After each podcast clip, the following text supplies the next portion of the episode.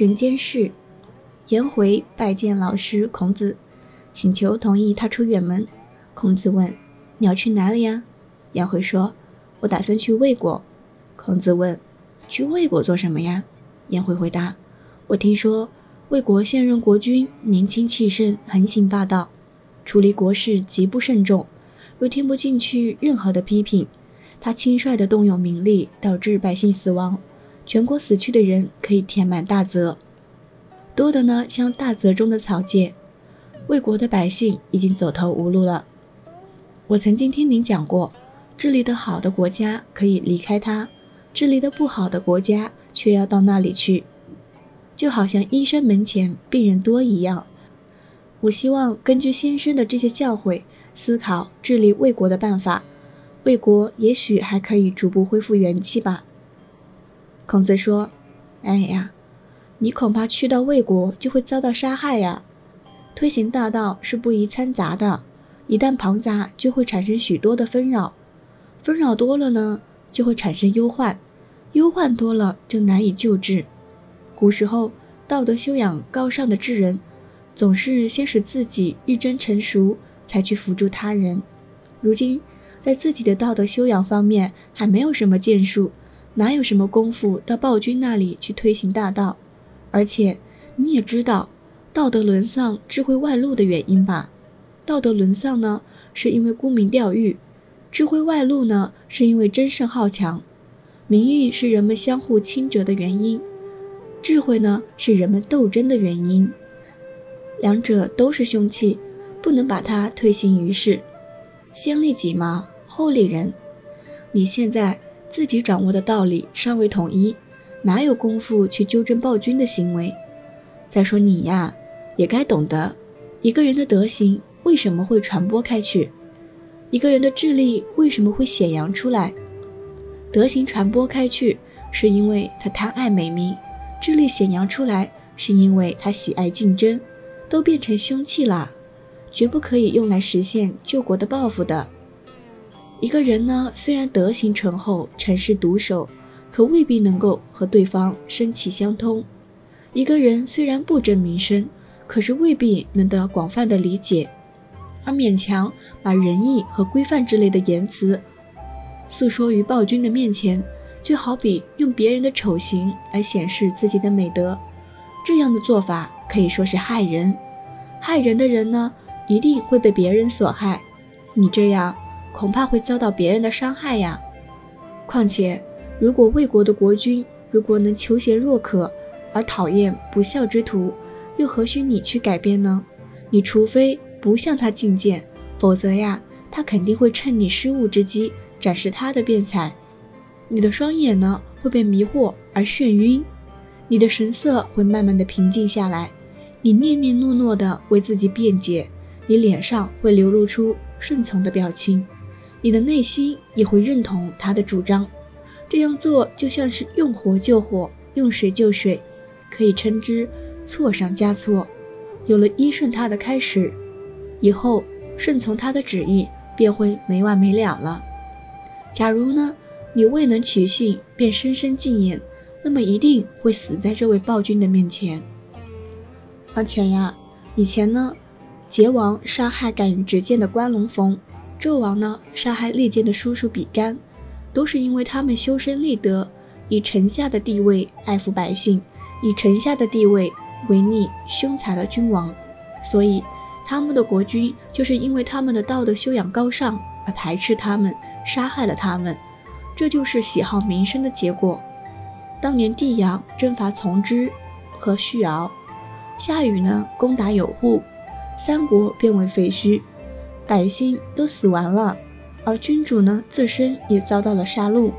原因就是三国不停地使用武力，贪求别的国家的土地和人口。这些都是求名求利的结果，你偏偏就没有听过吗？名声和实力，这就是圣人也不可超越的，何况是你呀？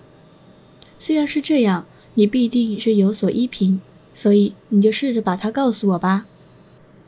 杨回就说：“我外表端庄，内心谦虚，勉力行事而意志专一，这样可以吗？”孔子说：“哎呀，这怎么可以呢？魏军骄气横溢，喜怒无常，人们都不敢违逆他的。他也借此呢压抑人们的真实感受和不同的观点，以此来放纵他的欲望。他这种人啊，每天用小德慢慢的感化都不会有成效，更何况用大德来劝导呢？他必将是固执己见而不会改变。即使表面赞同，内心里也不会为自己的言行做出反省。你采取的方法如何能行啊？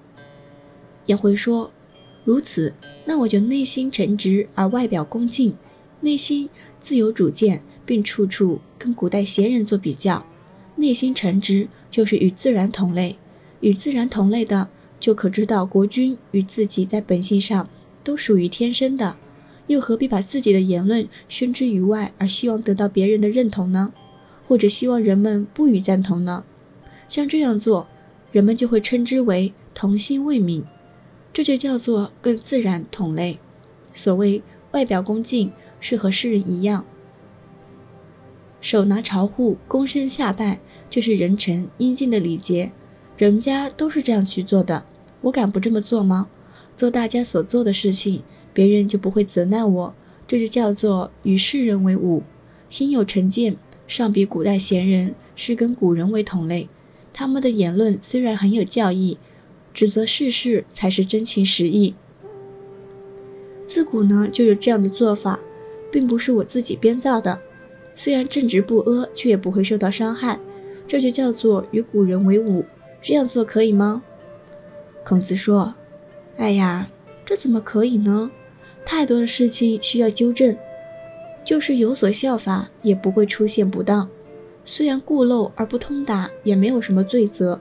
即使这样，也不过如此而已。你又怎么能感化他呢？你太执着于自己内心成见了。颜回说：“那我没有更好的办法了。”冒昧的向老师求教。孔子说：“斋戒清心，我将告诉你。”如果怀着积极用事之心去做，难道是容易的吗？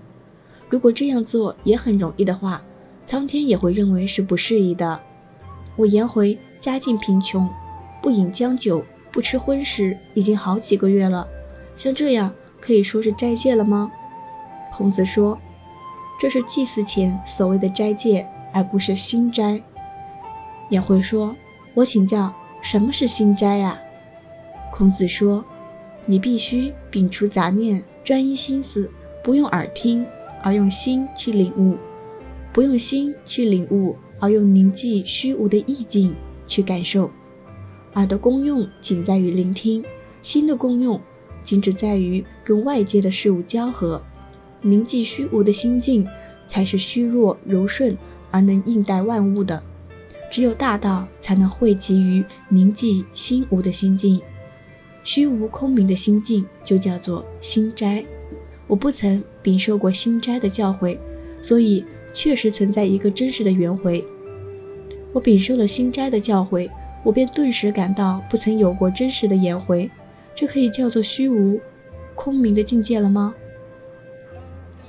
孔子说：“你对心斋的理解实在是十分的透彻。”我再告诉你。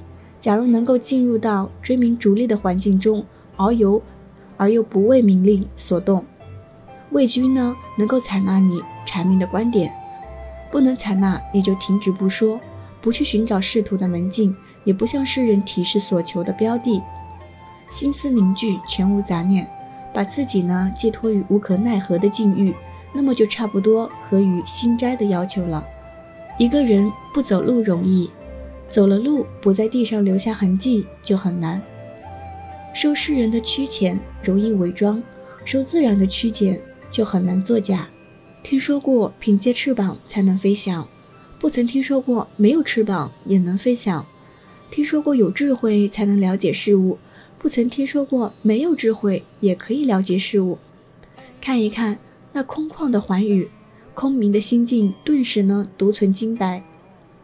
而什么也都不复存在，一切吉祥之事呢，都消失于宁静的境界。至此还不能凝止，这就叫做行坐神驰。倘若呢，让耳目的感受向内通达，而又排除心智于外，那么鬼神将会前来依附，何况是人呐？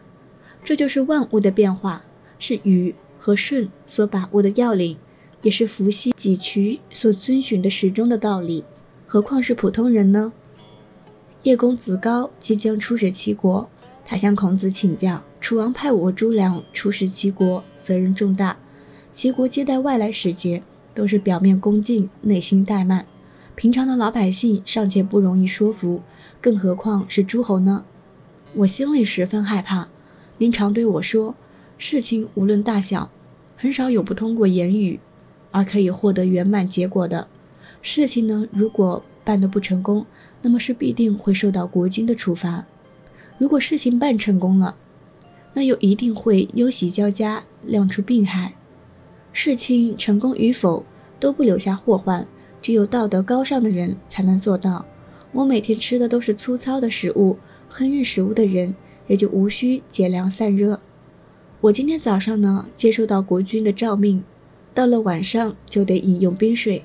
恐怕是因为我内心焦躁，无比担忧吧。我还不曾接触到事的真情，就已经有了忧喜交加所导致的病患。事情如果真的办不成，那一定还会受到国君的处罚。成与不成这两种结果，做臣子的我都不足以承担。先生，你大概有什么可以教导我的吧？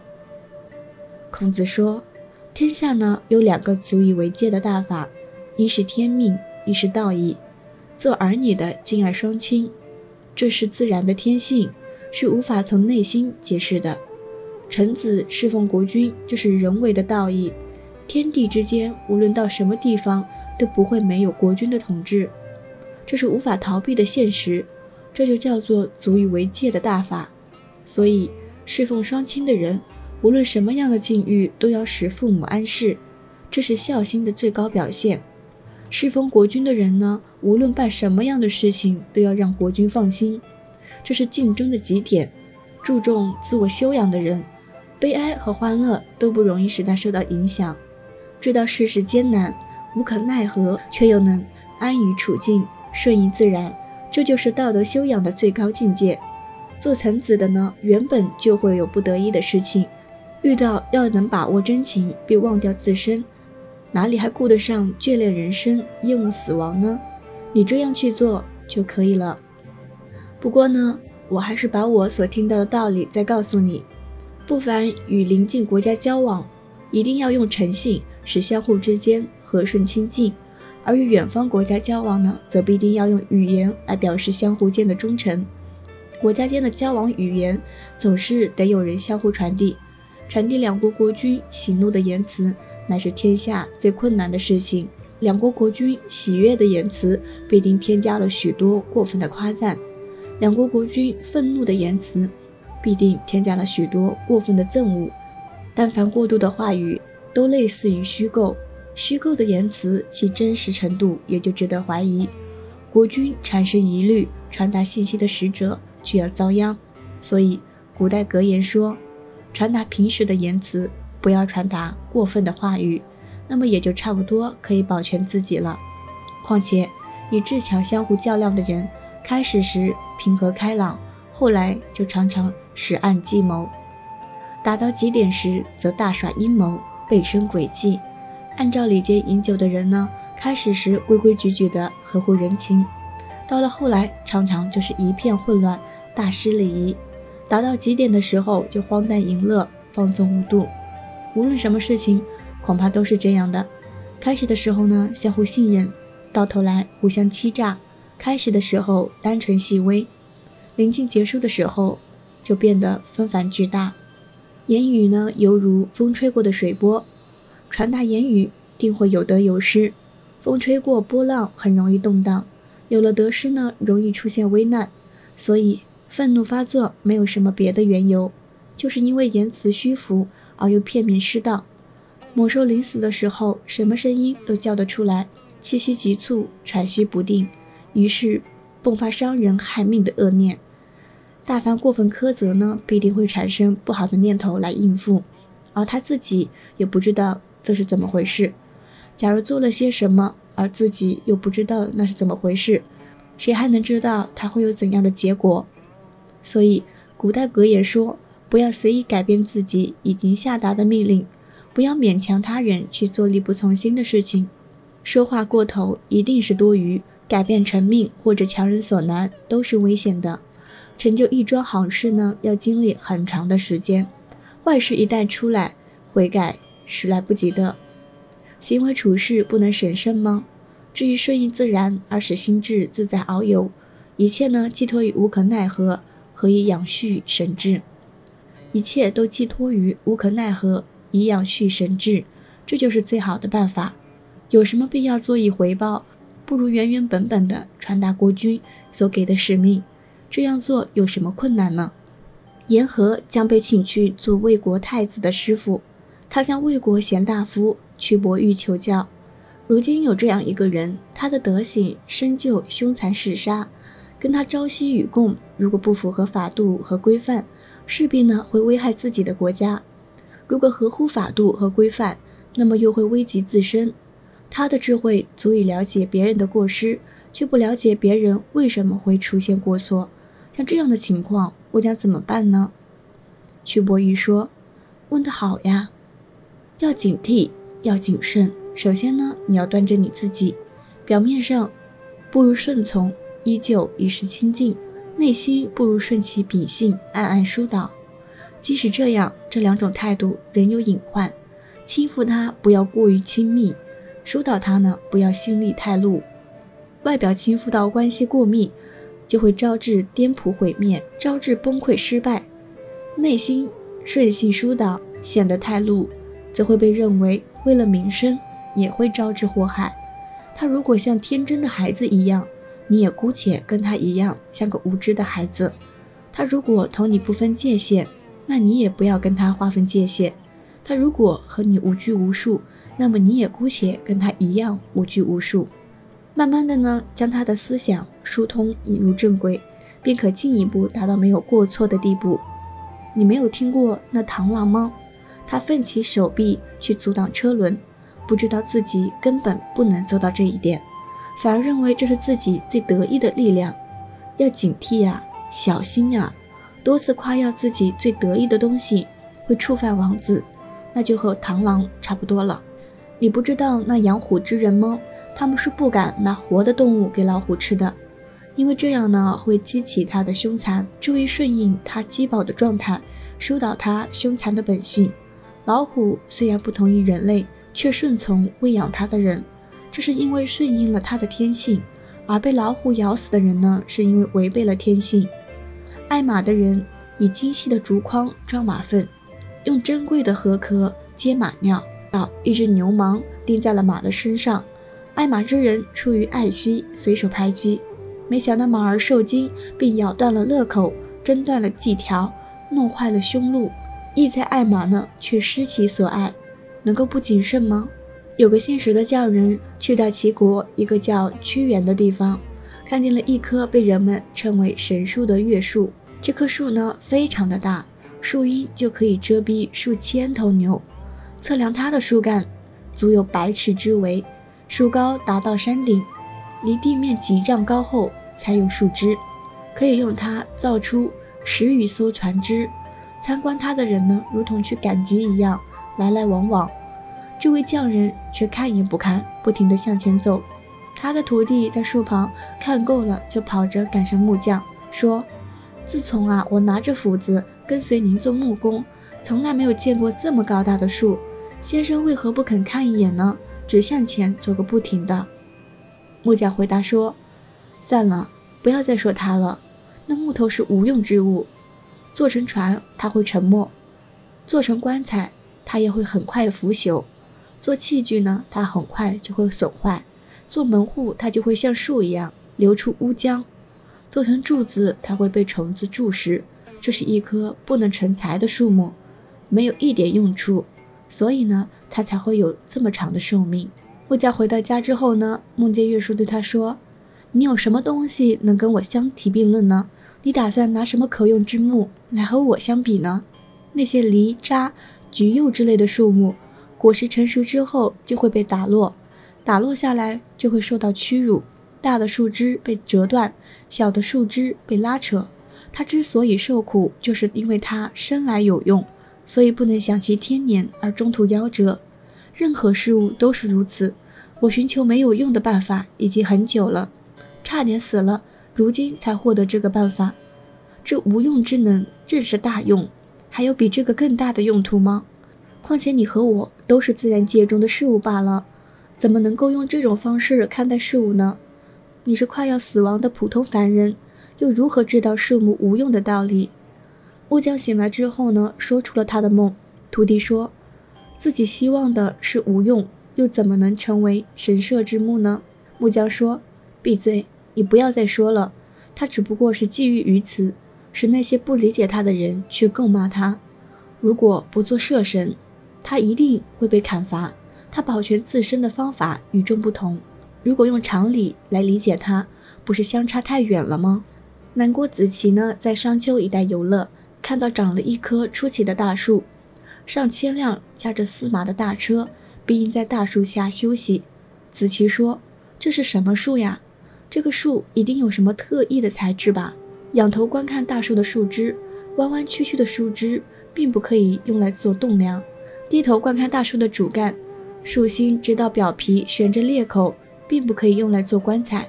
用舌头舔一舔树叶，口舌溃疡受伤；用鼻闻一闻气味，使人像喝多了酒，三天三夜还醒不过来。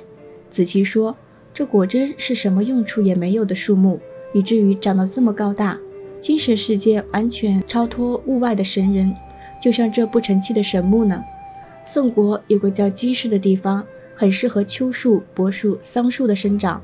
树干长到一两把粗，做细猴子木桩的人便把树木砍去；树干长到三四围粗，地位高贵的人寻求建物的大梁，便把树木砍去；树干长到七八围粗，达官贵人富家商贾。寻找整副的棺木，又把树木砍去，所以他们始终不能享尽天年，而是半道上被刀斧砍伐而短命。这就是材质有用带来的祸患。因此，古人祈祷神灵能够消除灾害，总不把白色额头的牛、高鼻折额的猪，以及患有痔漏疾病的人沉入河中去作为祭奠。这些情况，巫神全部都了解，认为他们都是很不吉利的。不过，这正是神人所认为世上最大的吉祥。有个名叫支离叔的人，下巴隐藏在肚脐下，双肩呢高于头顶，后脑下的发髻指向天空，五官的出口也都是向上，两条大腿和两边的胸肋并伸在一起。他给人缝衣浆洗，足够度日；又替人山糠薄米，足可以养活十口人。国军征兵的时候，支离叔呢？抚袖扬臂，在征兵人面前走来走去。国军有大的差役，支离叔因为身有残疾而免除劳役。国军向残疾人赈济米粟，知礼叔还领得三中粮食、十捆柴草。像知礼叔那样形体残疾不全的人，还足以养活自己，终享天年。又何况德行残缺不全的呢？孔子到楚国，楚国的隐士婕妤又移来孔子门前，说：“凤娘啊，凤娘。”你怎么怀有大德，却来到这衰败的国家呢？未来的世界不可期待，过去的日子无法追回。天下得到了治理，圣人便成就了事业。国君昏暗，天下混乱，圣人也只得顺应潮流，苟全生存。如今这个时代，怕就只有免遭刑戮，幸福比羽毛还轻，而不知道怎么获取；祸患呢，比天地还大，也不知道怎么回避。算了吧。算了吧，不要在人前宣扬你的德行，危险呢，危险呀！人为的画出一条道路，让人们去遵循。遍地的荆棘，不要妨碍我的行走。曲曲弯弯的道路啊，不要伤害我的双脚。山上的树木，自己招致砍伐；油脂自己招致燃烧。桂树因为可以食用，所以遭人砍伐；漆树呢，因为有用，所以被刀割。人们都知道。有用的作用，却不知道无用的更大作用啊！